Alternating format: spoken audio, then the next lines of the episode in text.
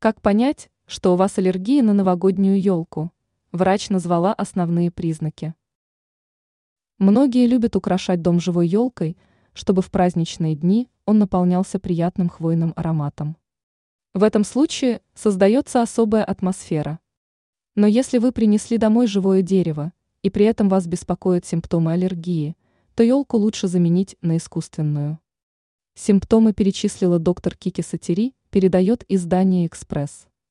Медик пояснила, что в случае, если началась аллергия, то начинают беспокоить кашель, насморк, чихание. Кроме этого, может начаться дискомфорт в глазах. Все это признаки пятен плесени и пыльцы, которые могут сохраняться в елке. Также Сатири добавила, что в дереве могут находиться пылевые клещи, которые также провоцируют аллергическую реакцию. Если хочется себя обезопасить, но и от живого растения отказываться не хочется, то следует елку предварительно помыть и просушить, а уже затем заносить в дом. Ранее мы рассказывали, как правильно выбрать искусственную елку для дома.